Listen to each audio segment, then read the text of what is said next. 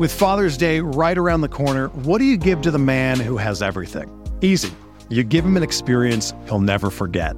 You give him Omaha Steaks because a world class dad deserves a world class steak.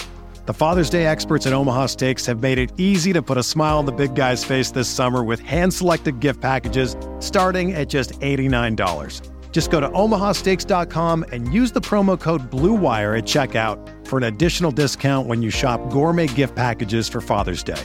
With Omaha Steaks, the possibilities are endless. Endless flavor, endless variety, and endless value. Truly, they have perfected more than just steak. and Your dad is guaranteed to love every bite. Go to omahasteaks.com, use the promo code BLUEWIRE to get an exclusive savings.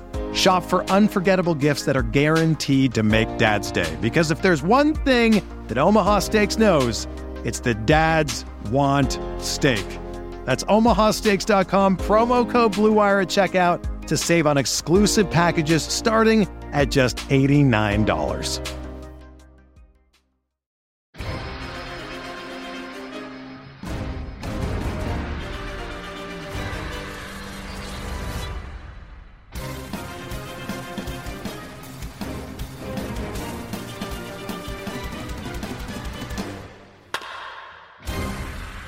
Is up? Welcome to episode number 290 of On the Corner, the official pitcherlist.com podcast. I'm your host, Alex Fast, joined as always by uh, the mending Nick Pollack. Nick, how you doing?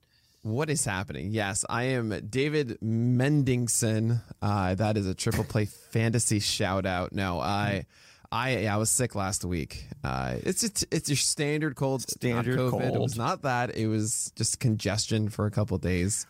Uh, you know, it, it's not fun, but we're good now, and we're going to do a podcast. And it's going to be We're good. We're going to do a podcast. And actually, uh, this uh, people are like, wait a minute, it's November 22nd. Why am I getting an on the corner right now? People know that we usually take a little bit of time off. But I, I sent Nick a, a- text a little while ago being like, man, there's been such a flurry of moves. I, I thought it was going to be, uh, we were going to have anything until after the CBA, but the opposite has happened. So we decided that we're going to do a little podcast where we're just kind of talking baseball. We're not going to Yeah. get too into the analytics. We're going to cover the fantasy elements a little bit. But you know what? Nick and I sometimes we just want to get together and we want to record ourselves talking about baseball because we like Yeah. talking about baseball with each other. And maybe you know, maybe this is something we do more often in the future. We'll see. who knows, baby? Who knows? knows? Maybe we maybe who knows? Who knows what That the I- future holds? That had Shaun White Mountain Dew's baby energy, Who and I'm all baby? for that. I'm talking about Dew's baby. Uh, um, all right. We got talk free agents. It's gonna be great. Yeah, we're going to talk free agents. We're going to talk some of this. So, like, I, let's go back to what I was saying at the beginning. I really thought that we were not going to see any moves until this CBA was done, and I'm also kind of like, I, I'm trying to think of what the logic is to the pre. CBA signings because the It CBA could theoretically have some changes that impact pitching, right? Sure. Um, so I was, I- mean, maybe, maybe I'm overthinking that, and I, I think there are certain moves like Verlander staying, which doesn't matter. You know, the CBA doesn't really have too much of an impact there. Right. Um, but yeah, I get. oh, Were you shocked to see that we've already had, you know, I guess like five signings so far? yeah, I am a little bit. Um, I, I, I do wonder maybe it's a gamble on both Mm-hmm. sides uh, of saying we think that this signing will either be beneficial for my side once the CBA is over. So you don't really know if, um, say Andrew Heaney uh, or signing or say Noah Syndergaard or whatever that they'll think after the CBA is done. It's like, oh, I got the better end of the deal because I signed beforehand. There might be a little bit of that play going on.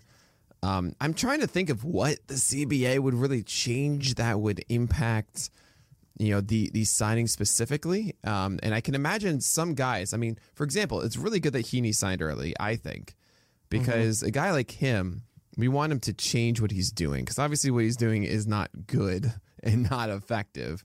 So great, get with the team now so that you can actually have a full plan during the offseason to then craft into that guy, right? If he signs in February or so, then there really isn't much time for him to shift what he's doing. It's not this isn't going to be just one bullpen tweak from their coach saying, "Oh, hey, by the way, you're putting your fastball here. You should put it over here." Oh, Andrew Heaney's fixed. He's not going to be like that. So for them, for those guys, I, I understand that. Um, that might be also kind of what it is with Syndergaard and Verlander because they're coming back from injury and they want to know what team they're going to be on to prepare for that proper return. Um, Erod is a little more interesting to me. Uh, well, hold on. We'll talk about all these guys. You, yeah, yeah, we'll yeah. talk about all of them. But I mean, there's some like give and takes about why they're signing now and why they're not. Sure. Okay. Um, well, let's actually jump into the first guy that you mentioned. I thought it was very ironic that in our last podcast, we were like, Andrew Heaney, we are done with. We want yeah, nothing so to done. do with it. It doesn't matter where he goes. And now here he is with a, a, a pitching powerhouse, a team that has shown that they can, you know, uh, really reinvigorate a guy's career or really get the best out of them is there any interest? Is is he a new number 100 for you, or do you think now that he's on LA, he's just kind of a, a long relief option? Uh, and they maybe convert him into a reliever. What do you, what are you thinking there with him? Well, well, first of all, I saw the, the the eyes of terror that you gave me when I was going through my Tout Wars team. Um, that was the same feeling, the same energy you just gave me as I started lifting off, listing off all of the free agents. Like Nick, we have I was like podcast of this. Nick, yeah. so help me God, if you go and tell me what you think about every person, I will. I won't even let this air. Okay, I, I won't. Uh, you just been capital oh, P no. produced is what you just were. Okay. Oh man, but um, but anyway, Andrew Heaney, the way you just described him sounded like he was going to the Giants instead of the oh, Dodgers. Okay. Um, yeah, and fair. because going to the Dodgers, sure, we've seen them before, taking some guys, and we've seen improvements from them. But I don't know if Andrew Heaney has this destiny now to become a very fantasy relevant pitcher because he's in the Dodgers. It, it could be a case of Dodgeritis a lot, um, where they don't take risks with him.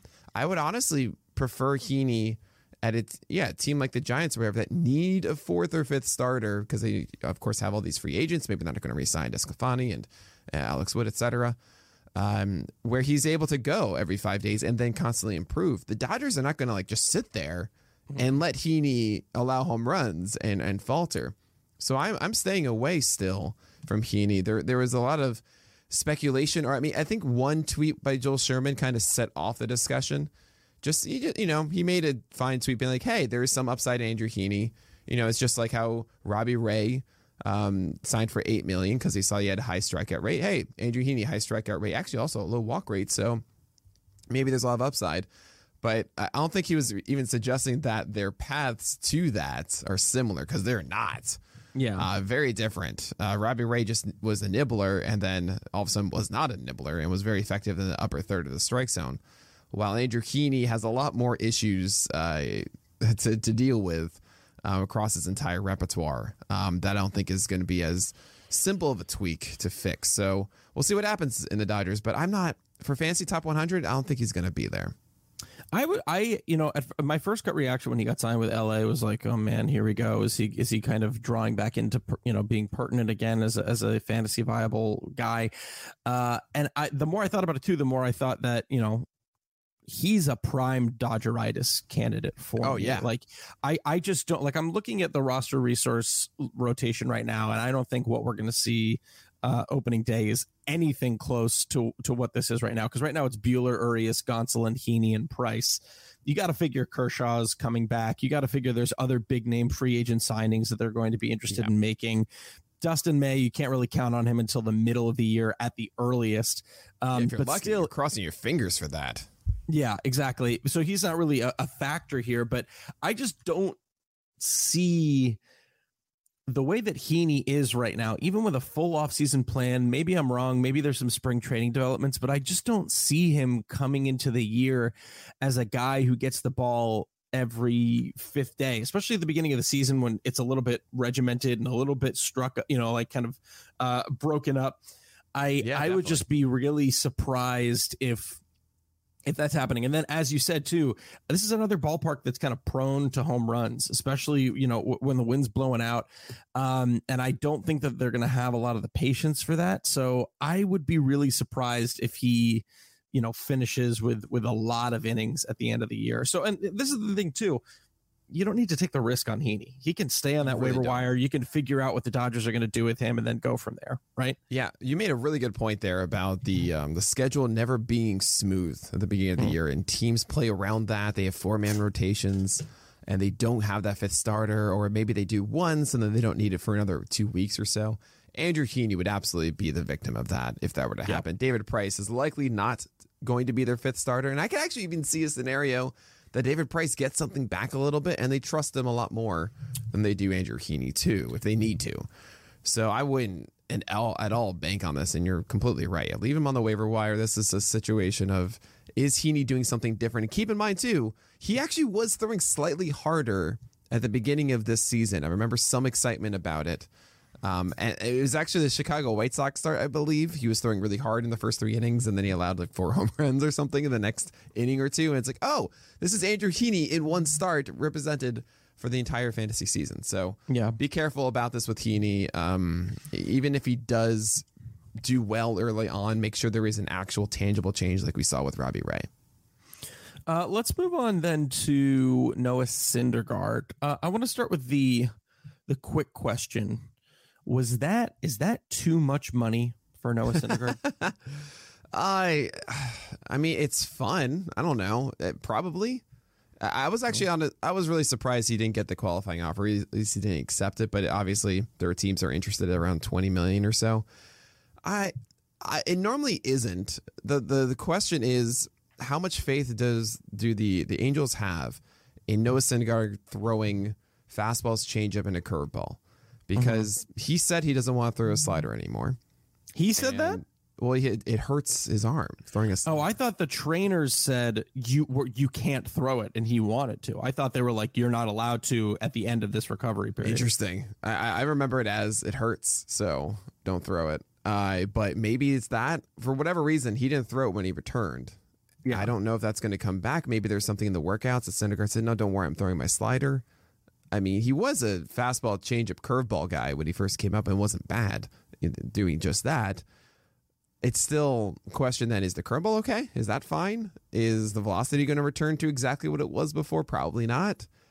And it's a lot more risk. I've um I learned a lesson I think this past year of uh, making the assumption of these injured starters returning and being close to their previous performance. Not to say that that can't happen. Uh, it's just I'm going to side on, you know, I'm going to give a heavier weight to that risk and as far as the Angels go, it's the most Angels signing ever. I mean, yeah.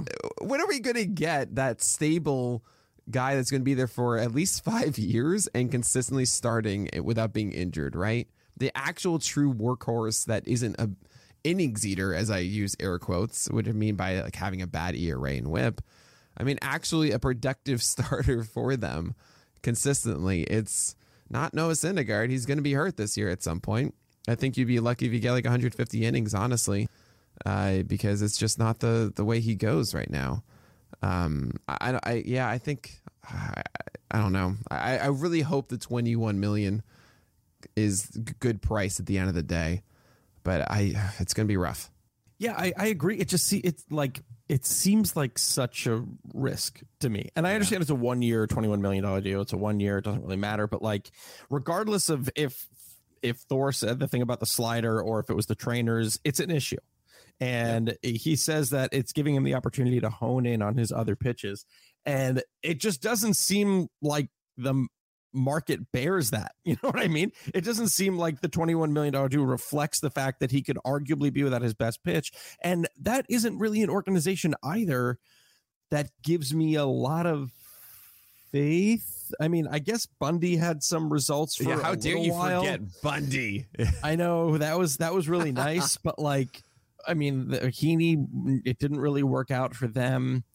Um, I mean, there are some of, areas of hope. Of course, there's Patrick Sandoval who figured it out. That's there's true. That's a good Griffin point. Canning has had some moments. Ohtani has been great, but this is a conversation that no, no. But he, this is a conversation you and I have had a lot which is yeah. how much credit do we give to the organization? How much credit do we give to the talent yeah. level of the player? And it's really hard because we have a small sample. We have a very you know limited rotation uh, of success and failures that we don't really know what to attribute that to. Yeah, it seems like I, I, I again this is conjecture, but it seems like Thor is going to be a guy who's going to be like hands off. Like he wants to pitch the way that he wants Yeah. to pitch. You know what yeah, I mean? he's not. I wouldn't say he's a very malleable character. No, yeah, and I wonder if LA is just going to let him do that, and we're going to see if that's sink or, or swim. I mean, I have him in a dynasty at a at a nice low cost. I'm a little bit worried. Um, where does this one year landing spot push him at all, on the list, if at all, on the list? Yeah. Oh man. Did it so, boost him at all?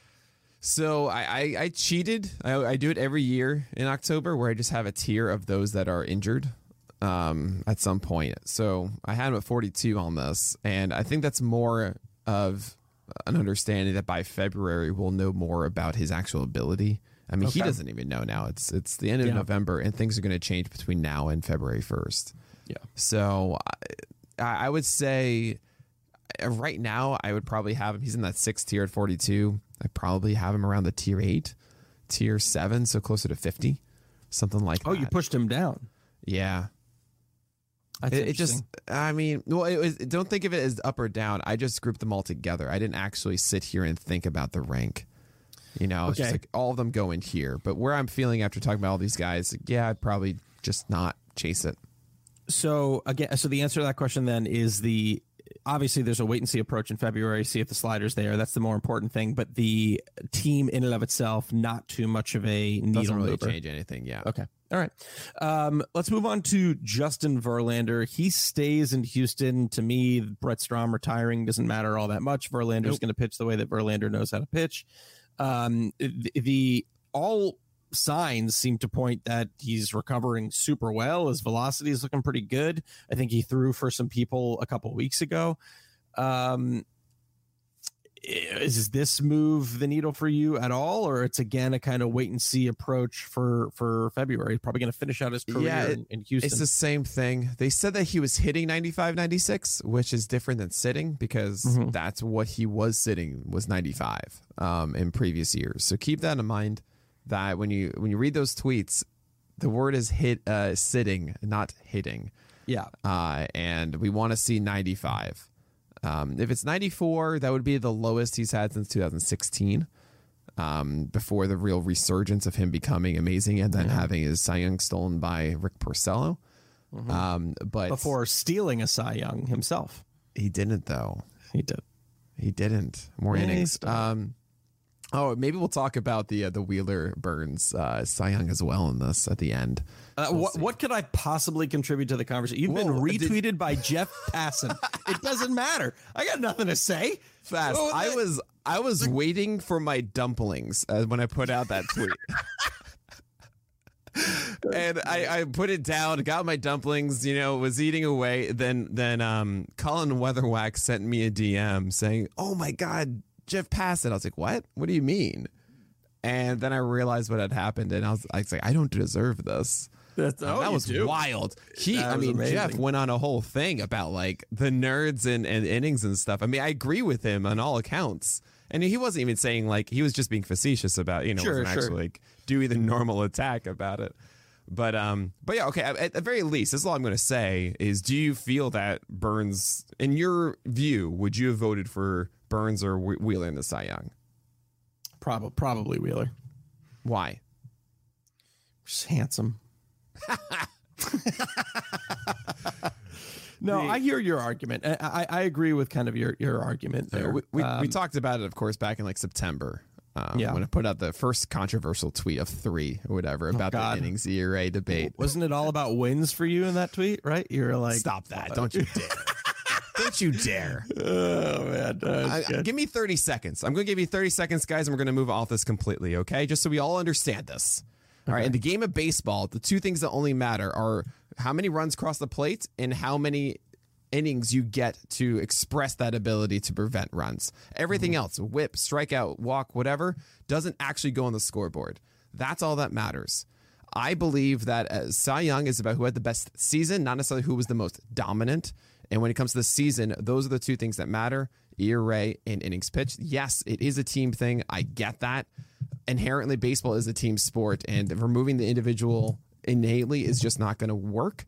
Uh, I also think the four ERA that you had separating Burns and Wheeler is actually that's a that's a player. That's a full reliever on a team that Wheeler allowed the the Phillies not to have, and they needed that extra reliever because let me let's talk about that bullpen being so bad.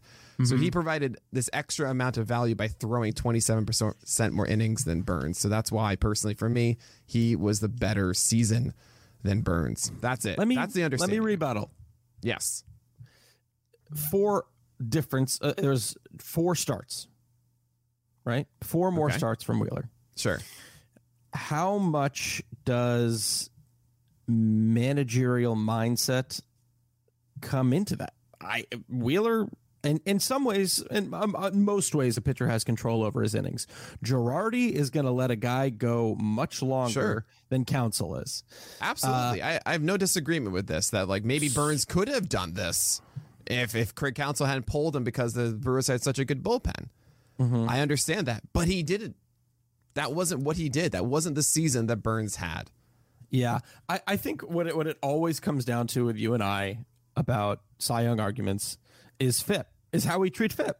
Yeah, sure. You throw you you I, I don't want to say throw FIP out the window when it comes to Cy Young, but you I pretty much throw do. FIP out the window when yeah, it comes to Cy yeah. Young. Yeah, I, I and do. I don't. I think it's all about FIP uh, mm. when it comes to Cy Young, and there there is a full near one run difference sure. when it comes to FIP between those two dudes because it doesn't go about, on the scoreboard. Yeah, well, wins go on the scoreboard. Does that make it valuable? Well, no, no. Well, wins, uh, wins. Yeah, no, no, no, no, no, no. no. No, no, wins are more affected by the other side of the other, you know, the other thing that you're not actually playing with. You're not doing that. The scoreboard I'm talking about, where you actually influence on the scoreboard, ERA and innings pitch, FIP is not. Sure, but then we can say ERA is is flawed in and of itself, right? Well, we've talked about that with like the team aspect of it, and I think inherently it's impossible to remove the team. I, the Orioles do it every year. Ha! There it is. oh, wait, a wait, a there it is. All right. So thanks for the 30 seconds and i.e. five minutes. I appreciate it, guys. Verlander, hi. You we're, we're, done. I mean, uh, you're you're going to wait and see, right? I mean, obviously, no big change here. So we're going to see what the velocity is in February, and if yeah. it's 94, then he's going down. If it's 95, he's coming up.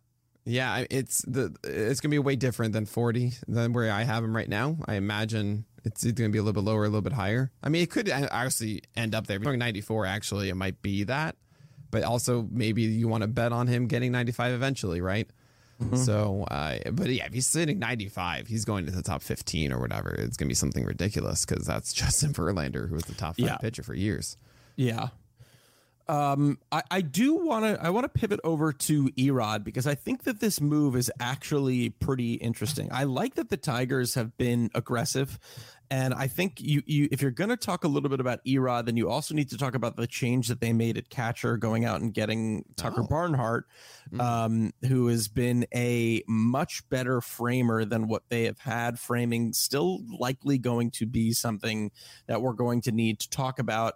Um, uh, I, I don't see uh, robot umps coming into play at an MLB level next year. Sure. Uh, so I, I, still think we're still going to be thinking about framing. Um, Erod also goes into a much better park uh, in terms of suppressing offense.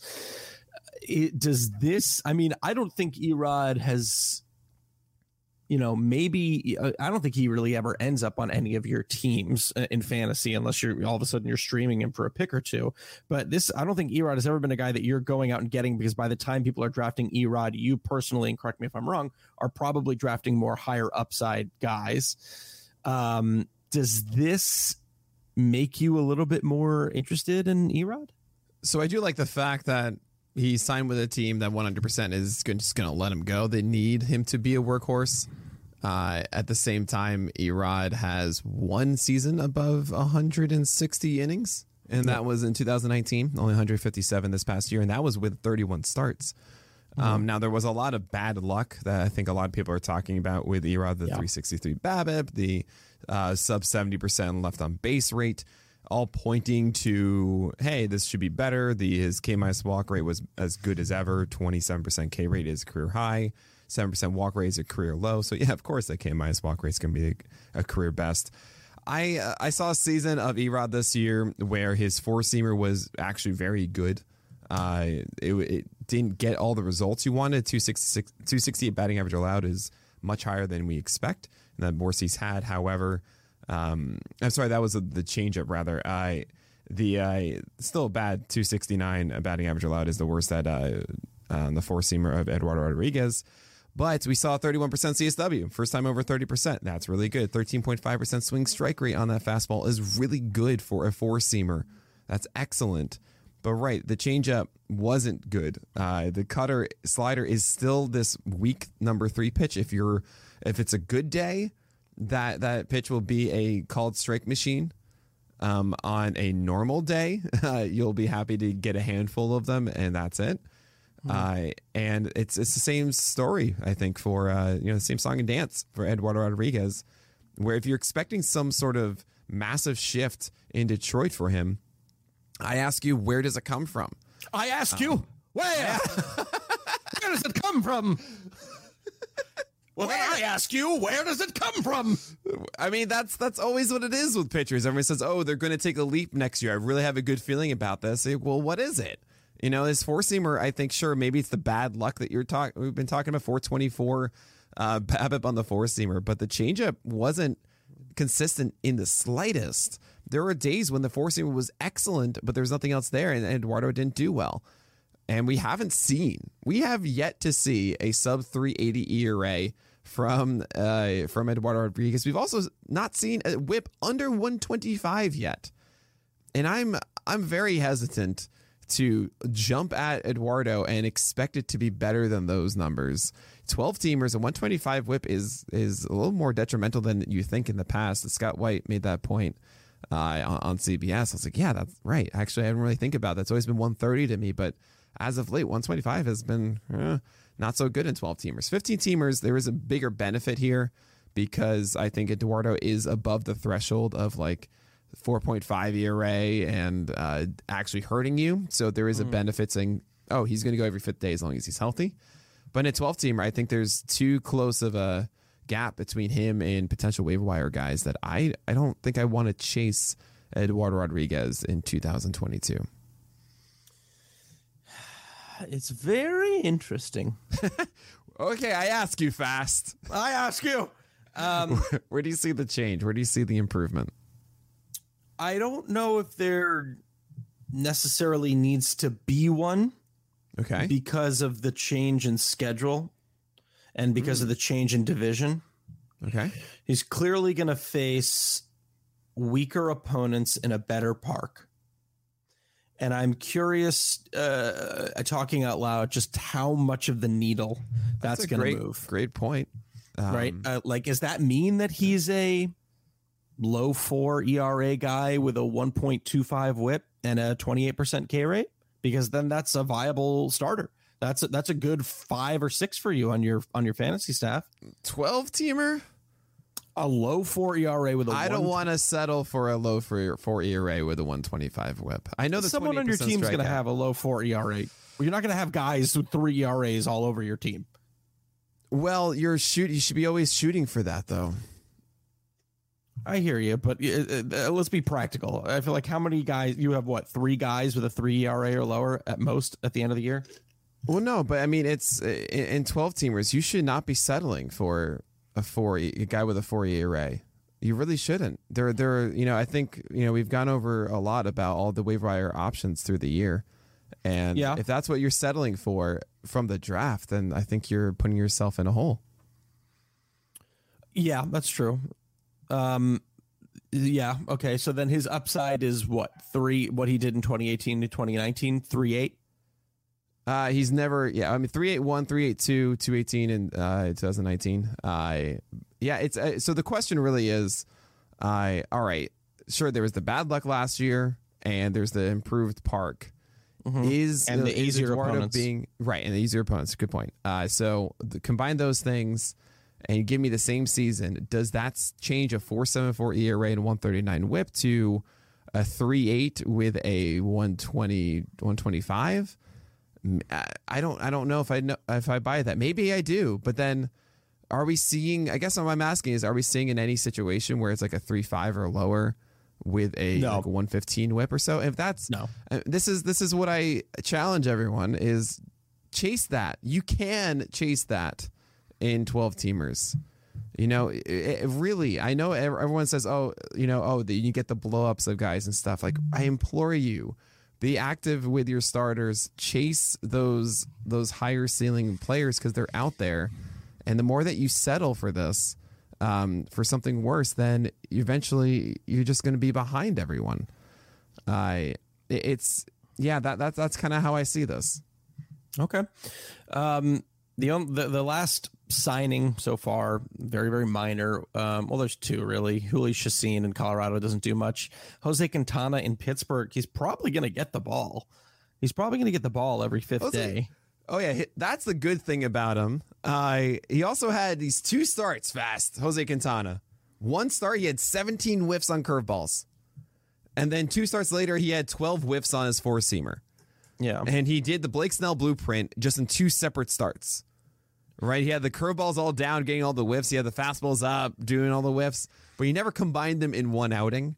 Yeah. And the, I, I, still will dream of that moment. And Quintana, after that, really didn't get many more opportunities to start. So now with the Pirates, if he just goes off and does that, like there will be days where we look down and it's six innings and eight strikeouts and one earned run from Quintana and we go, what? Where did that come from? So I'm excited for that. But yeah, I'm not at all chasing this. Yeah. It's a, it'll be a fun thing to keep track of. It'll be a fun thing that it's like I don't have to worry about this at all or even think right. about it. But hey, maybe Jose Quintana in the first couple of weeks will get an easy opponent and we can stream him. You know what I yeah. mean? Like, uh, sure, why not? It feels like Jose Quintana has been a pirate before and he hasn't, but it's just like, oh it yeah, right. Yeah. What is it now? White Sox, Cub, uh, Angels. Oh, Angels. That's right. It was this past year, yeah. Yeah. Um. Uh, yeah. Was was it? Where was he this past year? Angels. It was Angels. Yeah. And then he didn't go anywhere else. Nope. I don't um, think so. Um, Maybe. No. Maybe. No, you're right. he no, he was. He was with the Giants. He was. Mm-hmm. He was with the Giants. He threw about ten innings for them. All right. Must have been. He made oh. five relief appearances. Okay, good. Not as a starter. Good. No, no. Then, then I no wouldn't know. Then I wouldn't. Yeah, exactly. Yeah, yeah. How dare you not know that Jose Quintana made five relief appearances for the Giants at some point? I didn't have to up. write about him in an SB roundup, so it didn't happen to me. Yeah. Um, all right. The, the way that I kind of want to wrap up is we've got an interesting slew of, of free agents. Really? Yeah. You got Ray, Scherzer, Gausman, and Kershaw. Oh yeah, well five because there's also Rodon. Oh, there's also Rodon. I mean, and those are just the you know Ace is going to ace guys this year. Right. Then you still have Stroman. Kikuchi is interesting. I was very hmm. surprised mm. he used his player option and is now a free agent. I'm very curious to see where he's going to land. Um, then there are some, you know, Paxton is interesting. Um, he will always be interesting. I, will always James be Paxton. interesting. Carlos Martinez perhaps getting a change sure. of atmosphere is very interesting at 30 years old. Ah, atmosphere. Yeah, exactly. New. Yeah. Uh, I think that, you know, Jon Gray, we're still waiting to see what's going on there. Michael Lorenzen is a free agent. Very curious to see what happens with him. Mm. Alex Wood. Um, yeah. Alex which Wood, very of, underrated. Yeah, definitely. Which of these ends up in LA? Which okay, I mean everyone's gonna say like, oh, we want the Alex Wood return. Mm-hmm. Um, I could see, I could see Gausman or Ray. Yeah, uh, showing up Ray. in LA. Yeah, yeah. I mean, it, it, it, Ray is I think a, a, proven talent to me. Just did over a full year. It's not like it was a second half thing like he did for the full year. Mm-hmm. He, he knows now that what works. Uh, it makes a lot of sense to me. Um, not going to be the same thing as Scherzer. Uh, Rodon's too risky. Uh, Kevin Gausman, though, I will say there's a lot of um, workhorse tendencies with it. So and, actually, uh, yeah, that brings me to my next question: Who finishes of those guys? Who finishes 2022 with the most innings pitched? Right, and I'm kind of leaning Gausman, but I mean he's never gone 200. Ray just went 193 it's it's all close. Like you want to say it's like all 29, 30 starts for these guys. I mean, not Rodon, of course. Um, oh, I would say I mean Stroman if we're including that. Yeah, but uh, it's yeah. I kind of want to say it's Gausman at this point. I don't know why. Of those guys, who is the biggest uh, letdown next year? Who is the who who regresses the most next year? I don't want the negativity. Uh, I know it's a tough Um, spot to put you in. I mean, it's more of like I I think the biggest regression is just going to come from volume, less of ability. I could see Rodon flaming out. That is the, the the shoulder fatigue that we've saw at the end of the year. He can't quite get back to the 95, 96 sitting fastball that he had uh, through the year. I hope not. I really do. Um, but that to me seems more uh, like a higher likely uh, possibility than Ray all of a sudden losing his command. Gausman has been a rock for multiple years. Scherzer is still Scherzer. So I would say that's Rodon. There is one more interesting free agent too that I didn't mention in there, and that's Tony Disco, who's going to be 32. Obviously, coming off, uh, you know, just a, a- career year in in a lot of ways. I mean, 3.17 ERA at the end of the day with a 1.09 WHIP. Right. Is a, a A, is he going to be able to replicate that? B is he going to be able to replicate that in a team that's not San Francisco? Yeah. So I mean, that's like not the Dodgers kind of pitcher to me. Yeah. Anthony DeSclafani. Um, those just better than a Toby kind who can you go fastball slider for the most part and can give you six innings with a two or three earned run start. Right. Um, whoever signs him is going to be really happy. I don't think it's going to be like the Yankees again. I the same kind of philosophy I think I signed with the Dodgers. Uh, I could see like the Red Sox getting him and feeling really, really happy about it. That's my guess. Yeah, I mean, do you? Th- yeah, I, I just I, I'm looking at these names. There's so many different things to discuss. I mean, like Greinke, does it? Does he come back? Is it? Would anyone even sign him? It I just mean, doesn't seem. Of course, uh, the, like the the Royals Ugh. would, the the Dodgers. I'm sorry, not the Dodgers. The the Diamondbacks would to bring him back, and that just that spirit of it. Um, I think there are a lot of teams that would just love to have some sort of veteran presence, even whatever you want to call the presence of Greinke. Go ahead. Uh, he will help a team. Um, it's just a question of how much is he going to ask for. The last question then that we'll end with is: Does Kershaw end up back with the Dodgers? What does that do for his value? Because a- do they Do they Dodgeritis baby him? him? or something. I see what you're asking. Um, I think they're going to let him go as long as he's healthy. Uh, I think If you have is. to not expect. Yeah, I think you can't expect 170, 160. You can't do that. So you have to Okay. expect like 130, and that's just I that. lied. I lied. this is the last question. is there any chance that we could see another great mid to low three ERA season from Corey Kluber, or is he done? Oh, I would love to see that. The um, there are two factors that Kluber needs. Uh, one, he needs to get velocity back. Um, he needs to be sitting 92, not 90. Um, hopefully 91 and change, but if we see 92 um, from the fastball, I think that makes the other pitches better.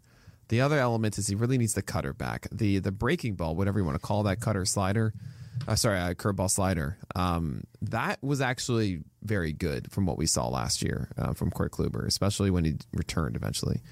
But the cutter, we had one start here and there where it was actually performing like it used to, and then it didn't. So those are the two elements that need to return if Kluber is to make a, a proper, uh, you know, step forward and, and get back to where he used to be. I don't think we're going to see it. Uh, getting velocity again after these injuries is a tough ask. Uh, while the cutter could actually return in some ways, the the harder one is that velocity. Do you remember when Corey Kluber threw a no hitter this year? It was pr- it was pretty wild. You could even say that that actually ruined his season. yeah, maybe. It made him overthrow, and we've seen that. Musgrove wasn't quite the same for a couple starts after. That's true. well. Do you remember when John Means threw a perfect game the day before my birthday? I mean, I remember when you lie all the time about that because there was an error. So then Kershaw threw one too. I say for hand. baby. Give it to him. But we give know it's, him all. all right. Uh, it was we pretty wanted to make it amazing. I loved it. Oh God, It was a great. great birthday present. um, and then backed it up with a, uh, a great game uh, uh, against the Mets right after that. Um, all right, Not hard. Nick. oh, yeah, that's true. We, we did it nice, short, and sweet. I hope you guys enjoyed us. this. We thought it would be fun to just talk. Uh, hey, look at us to talk baseball. Um, who knows if there are more signings? I know the CBA is going to expire soon, but if not, this was great. Um, wonderful. This was very nice. Uh, wow, right, that is fast. going it's to like do it. 10, 10 days until that CBA. Oh my! I know. I don't even want to think about it. We're going to go out in a positive. We're going to go out in a positive. Sorry, Um, yeah, it's great to Yeah, see you're you. good, You're good. It's great, to see you, baby. Uh, all right, that is going to do it for episode number 290 of On the Corner, the official pitcherlist.com podcast. I'm your host, Alex Fast. And I'm Nick Pollack, and we'll talk to you guys next week.